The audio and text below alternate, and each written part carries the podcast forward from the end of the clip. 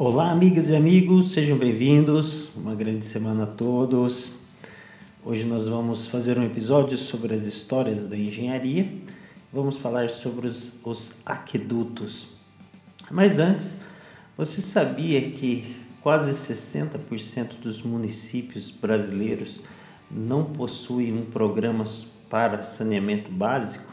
Esse é um dado divulgado no Estadão no, na última semana e é um dado alarmante, porque além de nós falarmos de obras de engenharia que não acontece, nós estamos falando de saúde pública, de qualidade de vida, de combate a, a doenças. Tudo isso depende e sai muito mais barato com investimento em saneamento básico. Estou dizendo isso porque nós vamos falar aqui dos aquedutos, em especial dos aquedutos romanos. Então, Roma é uma cidade com mais de 2.500 anos, estima-se aí a sua fundação em 750 a.C.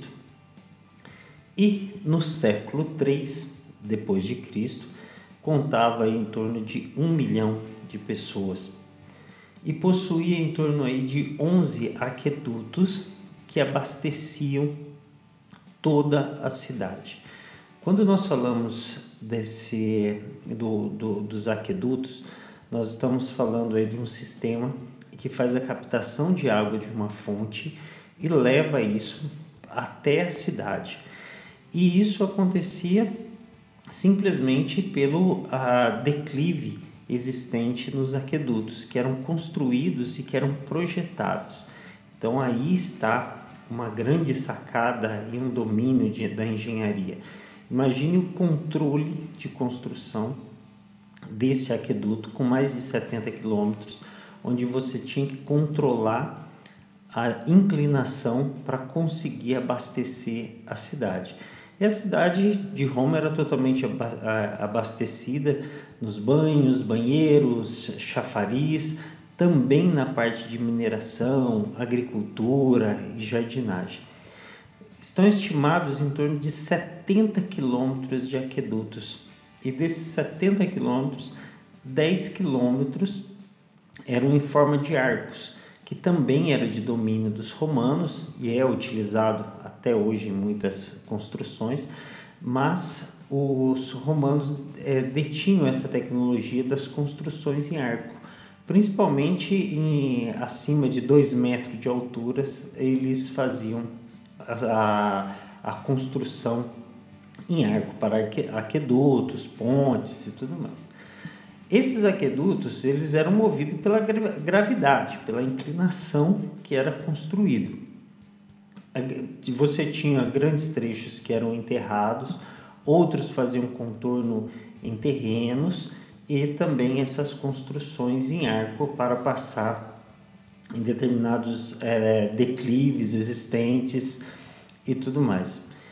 Então o aqueduto foi um domínio, uma tecnologia dos romanos. Só para vocês terem uma ideia, a, a utilização dessa água corrente no século 2, 3 depois de Cristo, ela só veio acontecer num futuro muito, muito longe. Na Idade Média, eles, a, as, os povos, os reinos não dominavam essa, essa tecnologia. Então era a evolução da engenharia romana. E no Brasil também nós tivemos os nossos aquedutos. Então você tem o aqueduto da Candelária no Rio Grande do Sul, tem outros no Rio de Janeiro, principalmente é, o aqueduto do Rio Grande, o aqueduto do Rio Cabeça e o aqueduto mais conhecido, o aqueduto da Carioca, que fica no bairro da Lapa, no Rio de Janeiro, que são conhecidos como os Arcos da Lapa.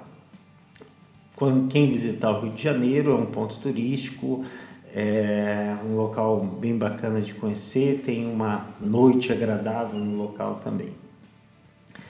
E os aquedutos, eles são frutos do desenvolvimento econômico e cultural do, de um país, de um reino, de um império. Então, isso aconteceu com os romanos, que reflete a, a situação do, do saneamento básico no Brasil. Nós vamos conseguir fazer isso com desenvolvimento econômico, com desenvolvimento cultural. Então, pessoal, fica aí a história dos aquedutos e uma boa semana a todos.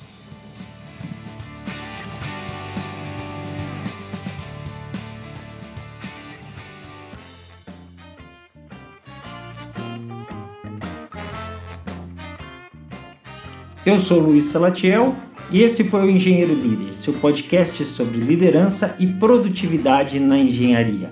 Me adicione nas redes sociais e uma boa semana a todos. Valeu e até a próxima!